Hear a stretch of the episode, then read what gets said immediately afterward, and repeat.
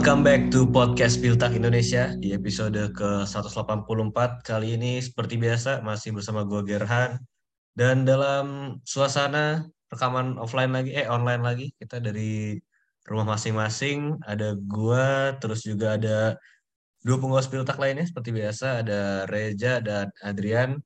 Gimana kabar lu Ja menjelang World Cup 2022 yang katanya vibes-nya kurang meriah nih. Lu setuju apa enggak tuh?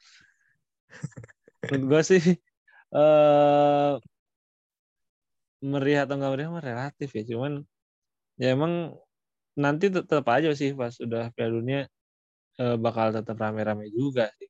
Ini ini sih faktor karena liganya masih jalan aja kalau kemarin. Jadi uh, karena biasanya kan kita sebulan sebelum tuh udah ngelihat tim-tim persiapan, terus ada hmm. drama-drama hmm. apa cedera, ada uji coba. Nah kalau sekarang kan emang jaraknya cuma satu minggu dari uh, turnamen, jadi emang kemarin sih pasti fokusnya pada ke liga semua. Nah kalau sekarang kan seminggu ini pasti fokusnya udah baru mulai pada ke Piala Dunia, Ger. Iya padet ya jadwal kemarin agenda medianya jadi masih berfokus pada Cristiano Ronaldo yang ngambek. Terus apalagi sih kemarin ya gitulah pokoknya. Emang tapi dua hari terakhir sih kayaknya udah lumayan nih banyak mulai nge-up konten-konten World Cup udah lumayan banyak ya di sosmed gitu, di media juga. Kalau lu gimana kabar lu, Dri? Mungkin seminggu terakhir? Minggu terakhir gue kayaknya ini puasa nonton bola gue kayaknya kelupaan karena Dortmund mainnya hari hari Sabtu pagi ya gue nggak nonton terus gue Liverpool udah lihat Nunes golin gol ketiga jadi gue udah cuma 15 menit lah kemarin nonton bola tapi bener juga sih jadi banyak uh, makin lama makin banyak konten World Cup ya setidaknya bisa menjaga euforianya tetap uh, ada gitu loh Ger. Karena udah deket banget kan jadi ya masih oke okay lah walaupun mungkin nggak serame biasanya ya.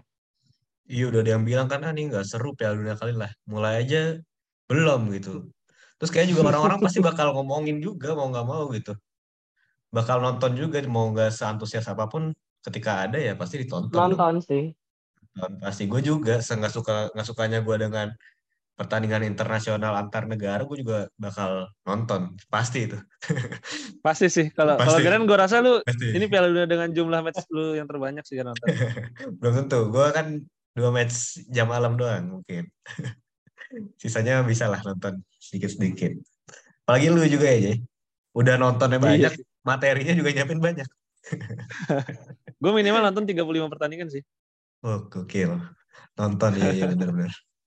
Jadi paling ya karena sudah mendekati Piala Dunia, kita nggak bakal ngomongin banyak tentang Bundesliga di episode kali ini, walaupun ada beberapa fluktuat, fluktuasi di papan atas Bundesliga yang sebenarnya dari, dari pekan kemarin kita udah bahas Bayern Munchen ya kan yang udah mulai nyaman di papan atas di peringkat pertama. Tapi dua tiga empatnya nih sampai ke enamnya juga banyak perubahan. Jadi kita mungkin bakal bahas sedikit itu di segmen satu tentang Union Berlin dan juga ada pembahasan uh, pemanggilan kemarin juga akhirnya kita bahas yang secara resminya dan bagaimana mungkin tipis-tipis lah peluang timnas Jerman di fase grup Piala Dunia nanti. Terus di segmen kedua ada apa lagi? Di segmen kedua kita bakal ngebahas tentunya tentang yang bersangkutan dengan Piala Dunia, di mana ada uh, sekitar 70 eh 70 berapa ya? 76 tadi gue baca pemain Bundesliga yang akan bermain di Piala Dunia, tapi kita akan pilih beberapa yang menurut kita bakal mencuri perhatian dunia di Qatar nanti. Seperti jadi ini mungkin buat ancang-ancang karena kayak Euro kemarin kan tiba-tiba Patrick iya. jago. Pada kaget sama sih kayak gitu. Pada kaget, padahal ya kita juga kaget sih. Soalnya kan di, di RBL dia jelek. Ternyata begitu itu bagus, wah bagus nih. Ternyata uh, bisa menjadi sebuah kejutan. Jadi kita bakal bahas itu nanti di segmen kedua, tapi sebelumnya kita bakal uh, tadi yang udah kita bilang apa yang tersisa dari pekan ke-15 di Bundesliga kemarin sekaligus jadi pekan penutup di 2022 Bundesliga kali ini karena Bundesliga ini menjadi liga yang ramah terhadap para atletnya setelah Piala Dunia beres masih ada jeda sebulan uh, buat pemain istirahat. Jadi baru sekitar ada pertandingan lagi tanggal 21 Januari kalau nggak salah. Benar-benar. Pas tuh, pas sebulan deh. Dan klub-klub saat ini juga udah mau mulai uh, turnya ya. Dortmund kalau nggak salah udah keluarin squad pemain yang bakal ke Asia.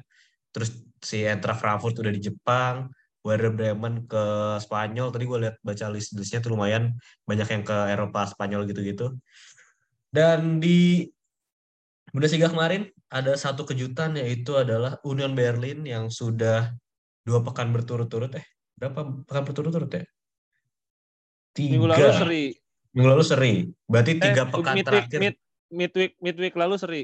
Seri. Pekan lalu kalah 5-0 dan ini menjadi kejebolan yang ke-14 dalam 5 game week terakhir padahal di 10 game week pertama mereka cuma kemasukan 6 gol.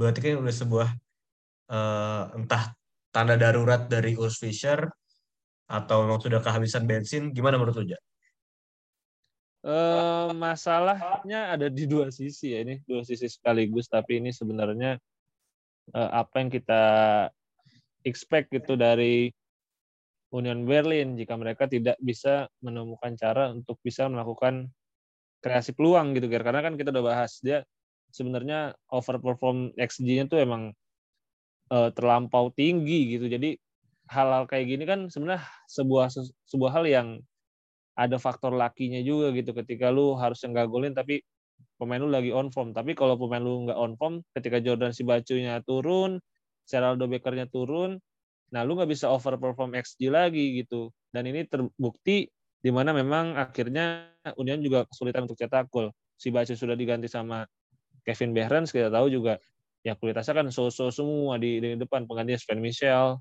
Kevin Behrens, nggak ada yang benar-benar bisa konsisten gitu. Dan celakanya ketika mereka nggak bisa out perform lagi si XG-nya ternyata lini belakangnya mereka juga kacau.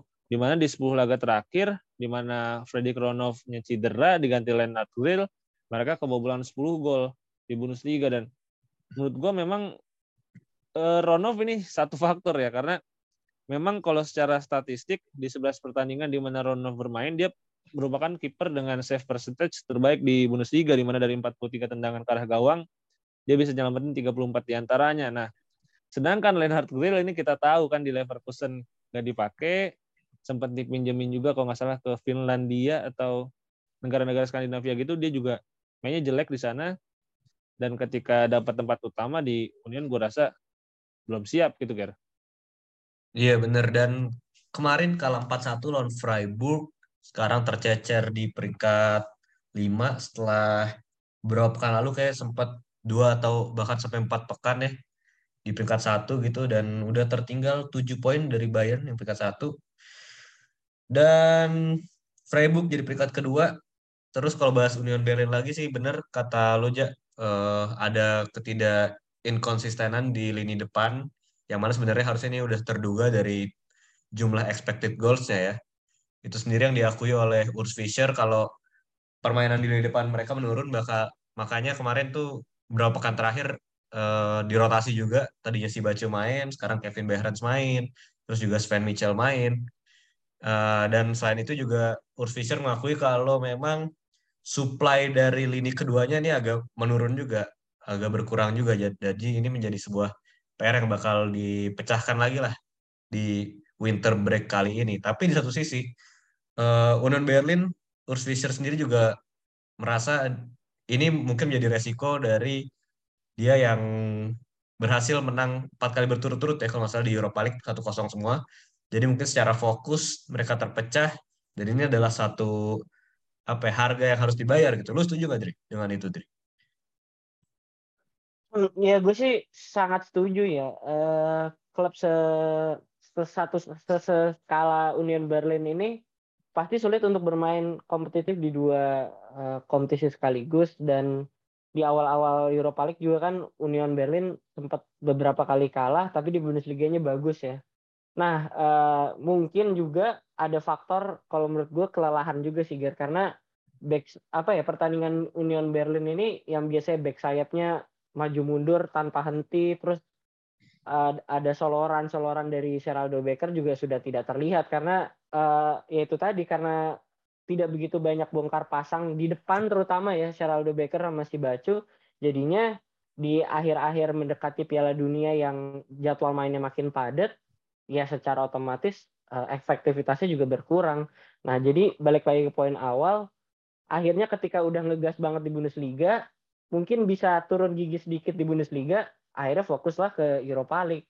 Tapi kan jadinya di Bundesliga pun masih lima besar, di Europa League juga lolos ke fase berikutnya. Jadi menurut gue secara objektif uh, klub sudah tercapai semua gitu. Cuman mungkin PR-nya adalah sekarang uh, pattern-nya udah mulai terlihat kalau Union Berlin nih semakin uh, lama semakin sulit mencetak gol aja sih. Jadi bagaimana caranya untuk membangkitkan kembali nih serang uh, Union Berlin untuk bisa setajam awal-awal uh, Bundesliga gitu, Ger.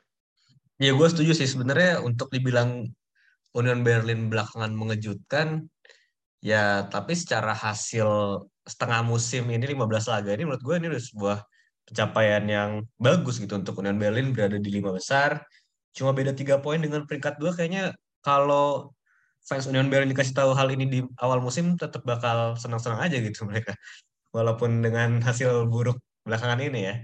Tapi menurut lu uh, singkat aja apakah Urs Fischer butuh untuk merombak tim atau mungkin lini depan atau memperkuat lini belakang di bursa transfer nanti ya?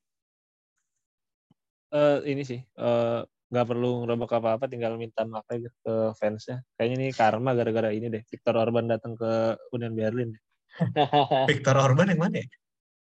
Presidennya oh, Hungaria yang datang Hungaria ya yang anti LGBT gitu-gitu ya Iya gak sih? Ya, pokoknya iya benar-benar. Anti imigran, anti anti imigran, iya iya iya. Eh ke kanan dong, ke kanan kanan. Eh kok ke iya kok kiri ke kanan.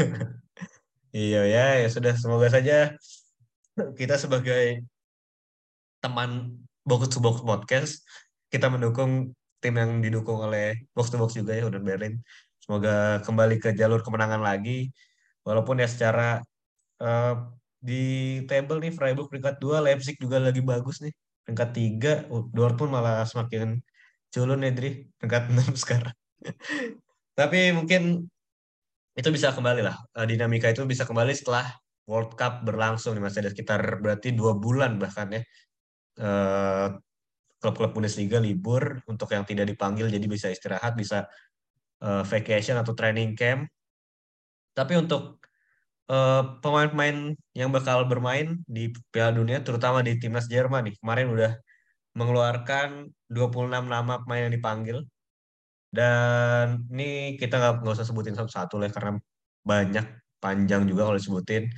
Tapi dari kejutan-kejutan uh, di pemanggilan kemarin ada beberapa yaitu mungkin banyak yang menyoroti Mats Hummels ya nggak dipanggil yang lagi bagus-bagusnya terus juga ada uh, siapa lagi? Back kiri David Raum ya? Eh Robin Gosens.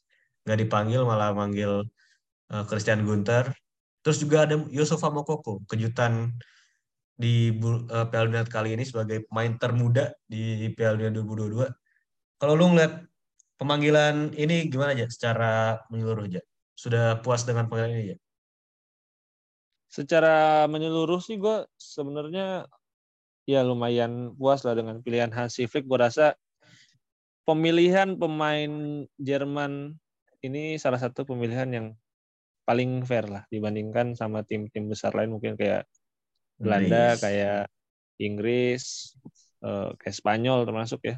Gue rasa ini salah satu yang paling fair meskipun uh, eh, gue cukup kaget gitu. Ternyata Jerman tidak memanggil Mats Hummels walaupun gue rasa alasannya juga cukup rasional gitu. Karena dia menginginkan regenerasinya berjalan dari sekarang memasukkan Armel Bela Kocap dan sebenarnya mungkin center back ini salah satu sisi salah satu posisi yang urgensinya paling bawah sih kan bukan nggak nggak urgent urgent banget juga gitu manggil Mats Hummels. Dia udah punya Matthias Ginter, Niklas Sule, udah punya Nico Slotterbeck, udah Dante Rudiger. Jadi kalaupun Hummels masuk mungkin nanti nggak akan main sebagai pilihan utama juga gitu jadi gue rasa alasan untuk nggak manggil dia rasional Gamma Gosens juga gue rasa sangat fair karena kita melihat David Raum memang walaupun tidak sebagus di Hoffenheim tapi masih cukup stabil dan Christian Gunter juga kita tahu memberikan dimensi yang cukup berbeda gitu. Kalau David Raum kan menyerangnya bagus, kalau Gunter memang secara defense dia lebih solid dan ketika nyerang sebenarnya dia punya kekuatan ketika ngambil free kick. Jadi gue rasa ini secara overall keputusan yang sangat fair dari Hansi Flick satu-satu yang menurut gua nggak fair ya pemanggilan Tilo Kehrer sih. ya itu kayaknya sudah tidak bisa diganggu gugat kalau Tilo Kehrer. Kalau dulu mungkin Joachim Low, uh, Julian Draxler ya. Karena nih Tilo Kehrer, si Hansi Flick dan uh, gue atau Mario Götze sebenarnya juga mungkin nggak bagus-bagus amat tapi ya uh, peningkatan lah dari ketika di Bayern Munchen ketika karena dari... Royce nggak ini aja sih karena Oh, Royce dan iya. Werner aja sih kalau itu kalau menurut gue. Karena kan eh Piala Dunia terakhir di mana tidak ada Royce dan ada Götze juara. Ini 2018 ada Royce gak ada Götze gagal total. Siapa tahu bisa mengulang kembali gitu kan. Tapi gue setuju sama lo kalau ini pemanggilan yang fair dari Hansi Flick karena based on performance musim ini kita tahu Niklas Fulkrug lagi bagus dipanggil, Yusuf Mukoko lagi bagus juga ikut dipanggil, Bella Kocap juga harus diakui bermain solid ya musim ini walaupun ya nggak ada yang satu yang kurang menurut gue adalah gelandang bertahan nih. Kayaknya cuma Gundogan yang bisa sama Joshua Kimmich. Itu pun juga bukan gelandang bertahan murni gitu. Jadi ini bisa jadi salah satu eh hal yang kita harus lihat lagi ntar ke depannya. Kalau lu gimana dari menurut tuh panggilan kali ini, Dri?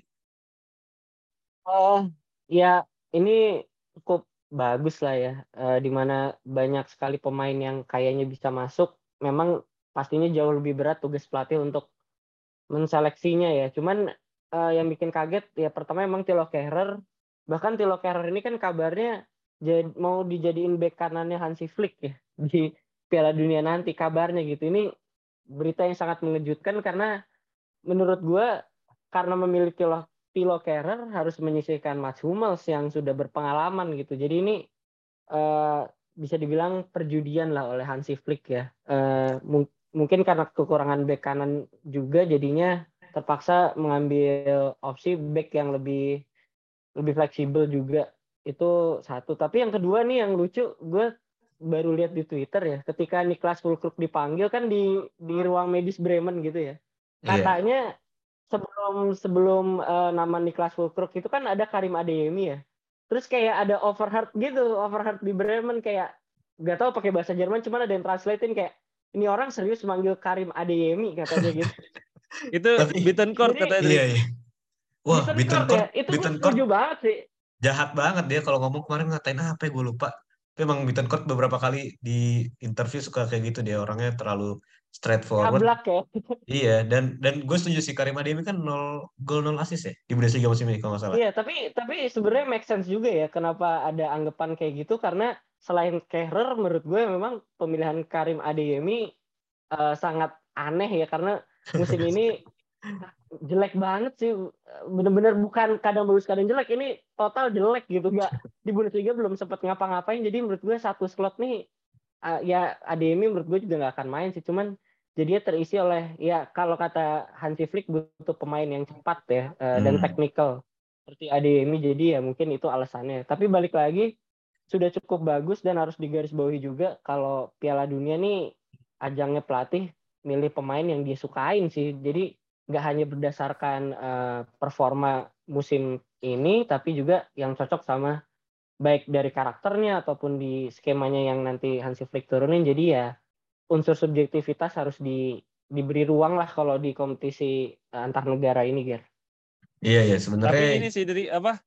Adeyemi sama Godze tuh gue yakin pemain ke 28 ke 29 itu mereka masuk tuh cuma karena Timo, Nemecha Iya. sama Royce Sidera sih.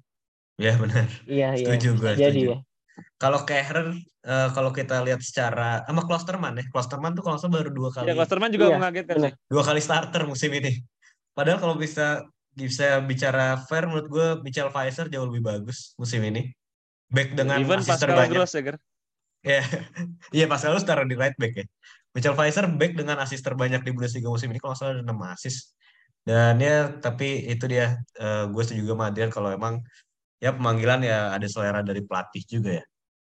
Mungkin singkat aja ya Dri di fase grup nanti Jerman bakal ketemu Jepang, eh, Spanyol dan satu lagi siapa? Costa Rica.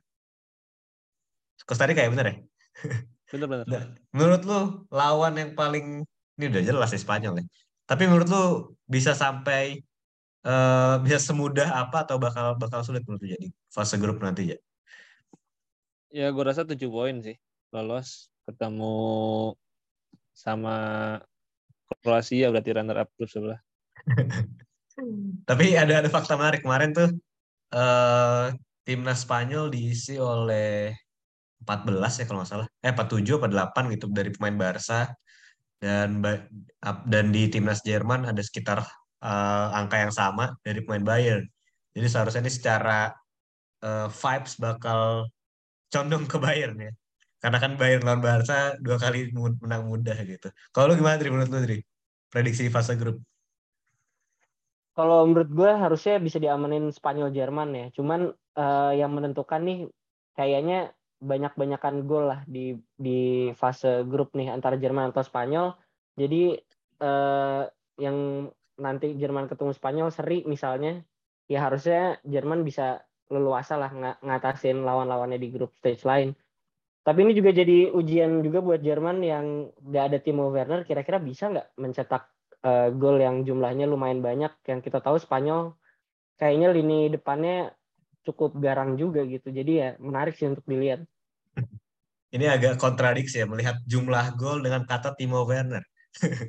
Karena Timo Werner kan belakangan ini lagi menurun gitu. Cuman mungkin pemain kejutan dari lu siapa aja di fase grup nanti aja atau di Piala Dunia ini dari timnas Jerman menurut lu? Dari timnas Jerman, kalau menurut gue sih ya Niklas Fulkrug pasti. Tapi Enggak, maksudnya yang Eh, bakal main. Ini kan Fulkrug mungkin bakal jarang Oh. gitu. Atau boleh sih David menurut Raum. lu. David, David Raum Raum. sih, David Raum gue rasa bakal bagus main sama timnas. Kalau lu siapa Dri? gue sih Mukoko sih walaupun Wah. kayaknya jadi super sub aja dia Ini agak eh, subjektif tapi gue juga gue juga memilih kalau gue Niklas Fulkrug sih karena Niklas Fulkrug mungkin bakal jadi super sub ketika Jerman mentok dalam menyerang dan di Werder Bremen pun Niklas Fulkrug sudah terbiasa mencetak gol di atas menit 75 jadi emang secara mental sudah siap sejak fase liga gitu.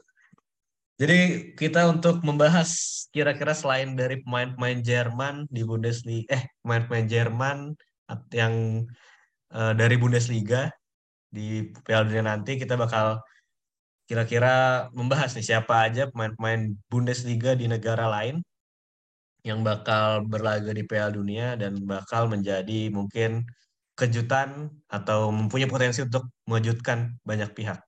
Kita bakal bahas lebih lanjut di segmen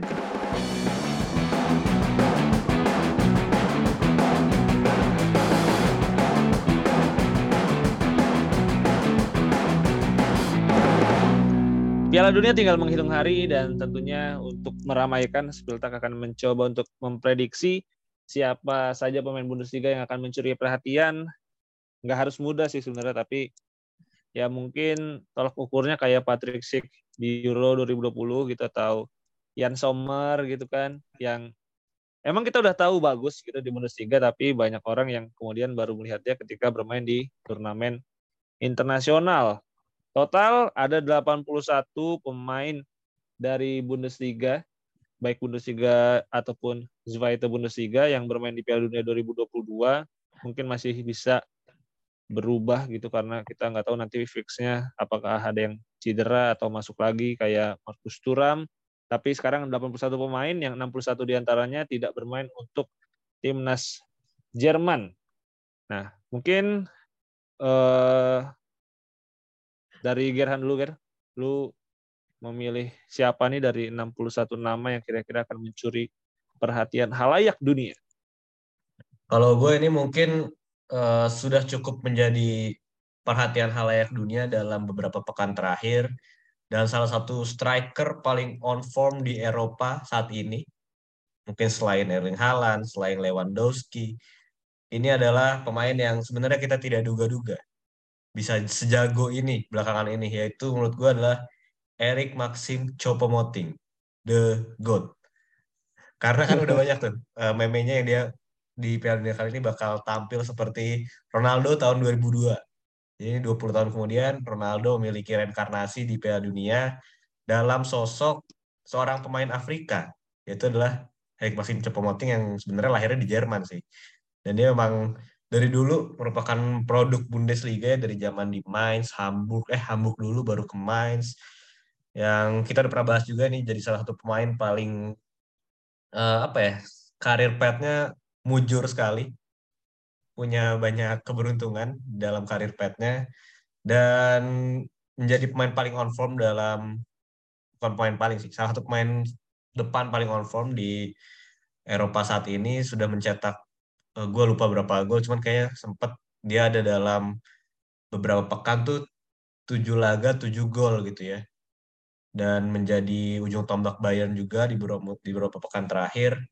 Menurut gue Maxi Moting juga bakal jadi andalan di Kamerun karena juga dari perjalanan Kamerun di kualifikasi Piala Afrika dia juga udah main eh kualifikasi zona Afrika dia juga main cukup banyak ada satu dua tiga empat lima enam enam kali main dari total delapan laga tuh berarti lumayan oke okay. dan secara saingan sebenarnya juga paling cuman Vincent Abu Bakar dan uh, keuntungannya adalah Cameron memakai dua striker gitu. Jadi ini bakal jadi duet antara Abu Bakar dan Moting nampaknya gitu. Mungkin secara uh, fase grup juga ini bakal menjadi keuntungan juga bagi Cameron karena melawan tim selain Brazil yang paling kuat uh, sisanya adalah Switzerland dan Serbia dua tim yang sebenarnya track record di Piala Dunia ini biasa aja gitu. Serbia bahkan setahu gue cuman sekali ya lolos dari apa nggak pernah lolos ya dari fase grup. Eh pernah ya? Pernah ya? Switzerland juga bagus juga terakhir-terakhir doang di Euro bagus. Tapi menurut gue masih uh, menjadi uh, hal yang realistis lah kalau Moting bisa bersinar at least di fase grup walaupun mungkin nggak bakal bisa menggendong segitu berpengaruhnya sih Moting di fase grup kali ini menurut gue. Hmm, ini bukan pemainnya yang mengejutkan sih. Gue lebih terkejut sama pilihan pilihan pilihan Gerhan, Dri. Uh, kalau uh, mungkin sedikit, Dri, bagaimana lu melihat Chow Moting? Apakah tanpa para pemain dari Bayern ini dia bisa tetap bersinar? Dan kira-kira siapa nih pilihan lu? Yang gue rasa sih pilihan lu bakal lebih baik daripada Chow Moting sih. Aduh, jangan berharap dah kalau sama gue dah. Tapi kalau buat Cupo Moting ya, aduh, uh, usia senja nih tanpa disokong Mane, Leroy Sané, Musiala, gue rasa berat sih, ja. Kalau untuk uh, mereplikasi performa dia di Bundesliga. Jadi ya semoga pre prediksi gue salah ya. Cuman prediksi gue yang nggak salah nih. Uh, kalau tadi produk Bundesliga ini produk regional liga nih, yang akhirnya apa karirnya naik terus sampai akhirnya dibeli oleh SC Freiburg yaitu Daniel Kofi Kiereh nih dari Ghana. Wah. Kenapa gue African Pride Daniel juga Kofi nih. Kiereh ini? Iya dong, pasti. Uh, ini gara-gara Kofi Kiereh kan kita kenal uh, main bisa di gelandang serang ataupun di uh, sayap kiri atau sayap kanan ya. Tapi yang uniknya nih, Otto Ado uh, mantan asisten manajer Dortmund naruh dia di dua pertandingan Ghana terakhir nih antara di CAM sama di CDM. Seorang pemain yang skillful, yang punya kecepatan, punya teknik bagus ditaruh di CDM. Ini kan agak unik ya. Bersama mungkin nanti sama Thomas Partey nih uh, di duetinnya. Tapi gue berusaha ngelihat kenapa Daniel Kovikiere dimainin di sebegitu jauh di belakang. Karena di lini serang Ghana nih ada Jordan Ayu, ada Inaki Williams, ada Andre Ayu, ada Muhammad Kudus, ada Kamaldin Sulemana yang di mana nggak bisa ditaruh uh, di posisi yang lebih dalam lagi.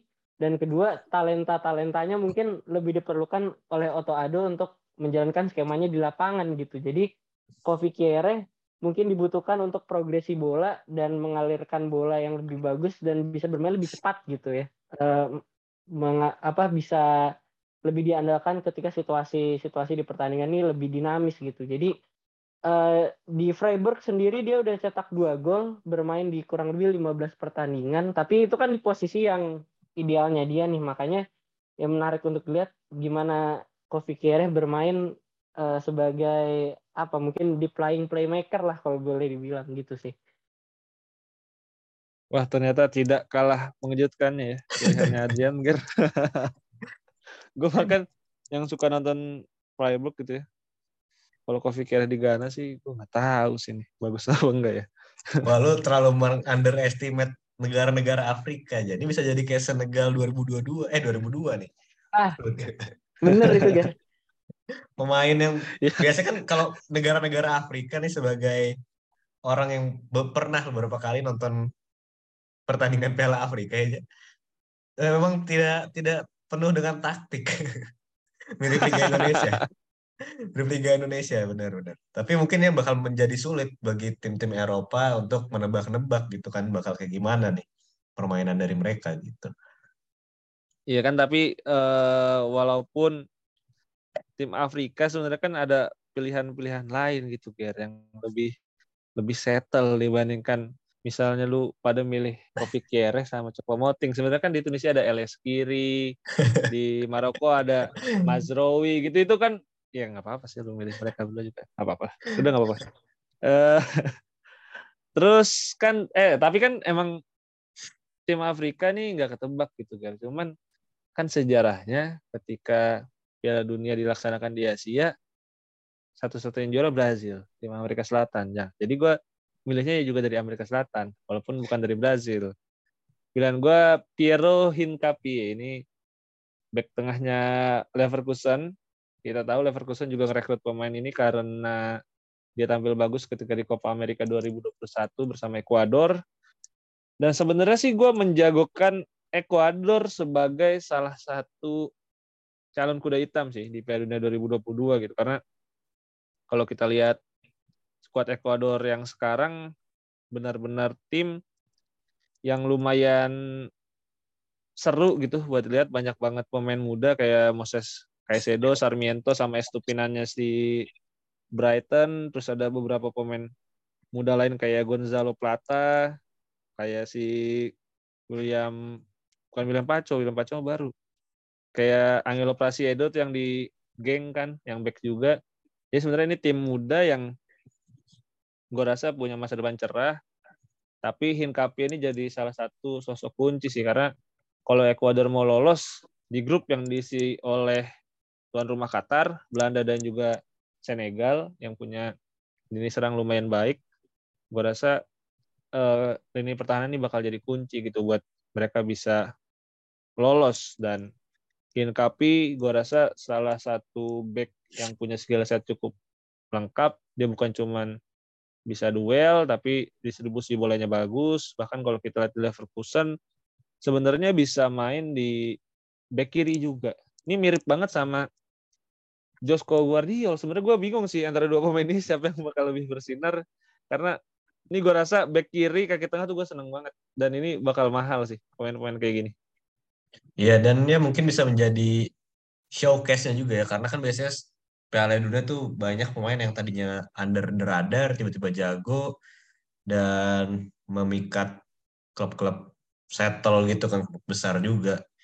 Dan Hincapié juga memang rumornya dari musim awal musim lalu udah diincar banyak klub juga, ada Spurs, ada klub, ada Arsenal, eh siapa ya, gue lupa pokoknya liga Inggris seberapa Arsenal pasti sih. Setiap pemain Arsenal pasti dihubungin Ada notable mention lagi nggak? Mungkin ya? Eh, mungkin kalau notable mentions dari gue selain Guardiol ya, gue juga ngerasa ini bakal jadi Piala Dunia yang bisa jadi panggung buat Daichi Kamada, Nah, setuju, setuju. terus Ritsu Doan sih. Ya ini mungkin ada bias kita orang Asia ya, tapi gue rasa kalau mereka bisa ngebawa yang gimana cara mereka main di Bundesliga kayaknya bakal bagus banget. Iya benar. Gue setuju sih kalau Daichi Kamada karena juga secara form juga lagi hot-hotnya dan bisa bilang kan ini Piala Dunia yang lagi berjalan saat musim liga masih berjalan juga. Jadi harusnya bisa ke bawah nih form-form kayak gitu. Lu ada lagi Dri? gue dua pemain live eh, satu pemain Leipzig sama Stuttgart yang pertama Engkungku karena ya dia di Bundesliga bagus dan ada kemungkinan Prancis main 3-4-1-2 di mana Engkungku kayaknya cocok untuk jadi gelandang serang penyuplai Benzema dan Mbappe dan nomor duanya ada Borna Sosa yang kayaknya masih penasaran aja gue ngelihat dia di timnas nih kok masih ganti-gantian sama Barisic ya walaupun sebenarnya secara performa mirip-mirip tapi uh, lebih eksplosif dan lebih crossingnya lebih bagus Sosa gitu. Mungkin uh, karena Kroasia juga di Piala Dunia lalu jadi finalis dan jadi kuda hitam, mungkin Sosa bisa berperan banyak nih untuk Kroasia di Piala Dunia kali ini. Kalau gua siapa ya?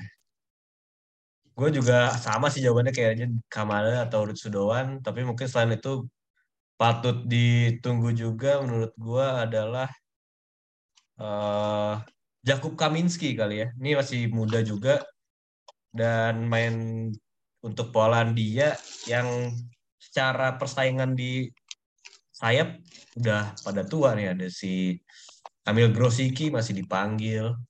Terus juga siapa sih sayapnya gue nggak tahu lagi.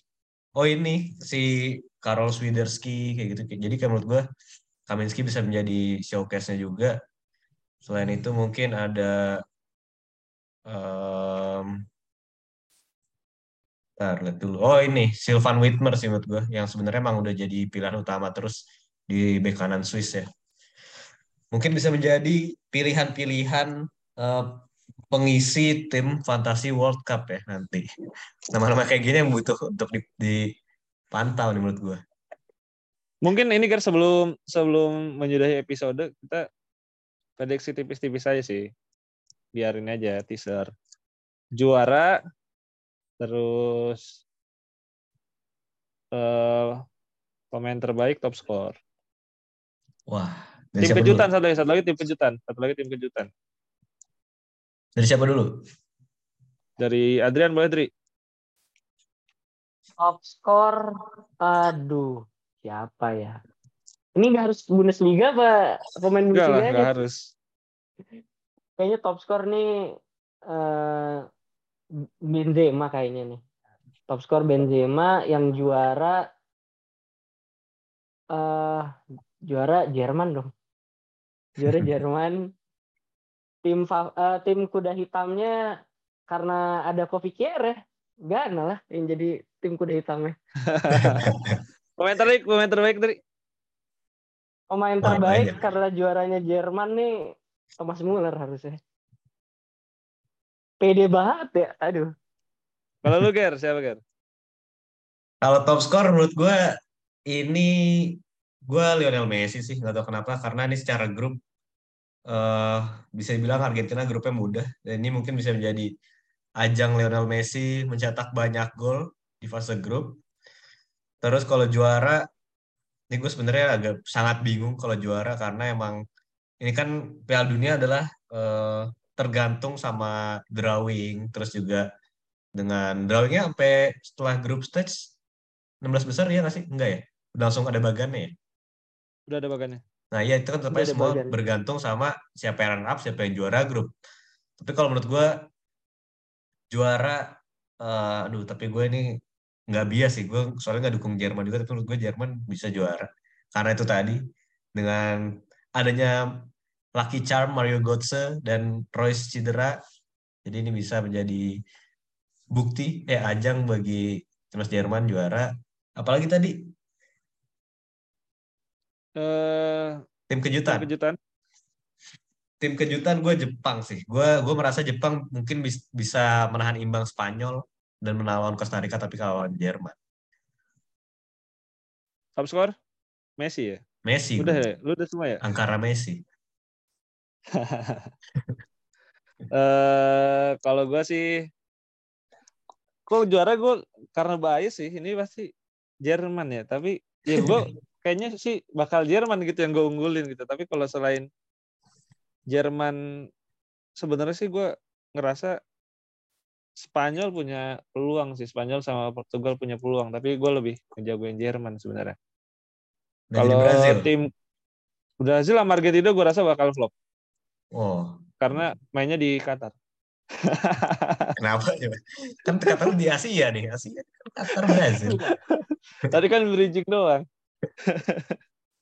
Eh ya gue antara Jerman, Portugal sama Spanyol, tapi gue rasa Jerman juara. Tim kejutan Denmark. Gue rasa Denmark bisa masuk semifinal lagi, tapi nanti kalah sama Jerman mungkin. Terus pemain terbaik kalau dari Jerman Joshua Kimmich. Top skornya karena gampang banget grupnya ya. Harry Kane menurut gue grupnya cuman Wales Amerika Serikat sama Iran. Dia bisa sih empat gol penalti lah di fase grup. Oke, paling itu tadi prediksi dari Spiltak Indonesia di World Cup 2022 sekaligus menyudahi episode kali ini. Dan mungkin bakal ada apa lagi ya di Spiltak episode World Cup nih. Belum ada plan lagi ya. belum ada plan lagi Jadi paling tunggu aja. Selamat menikmati hari-hari Piala Dunia yang udah tinggal menghitung hari nih. Bahkan mungkin pas ini udah rilis udah tinggal kalian dengerinnya pas udah World Cup mungkin. Mungkin kalau lu dengerinnya telat gitu. Gitu aja dari gua kali ini. Gua Geran pamit. gue Reza pamit Adrian pamit Sampai jumpa di episode Spill Tak berikutnya. Bye.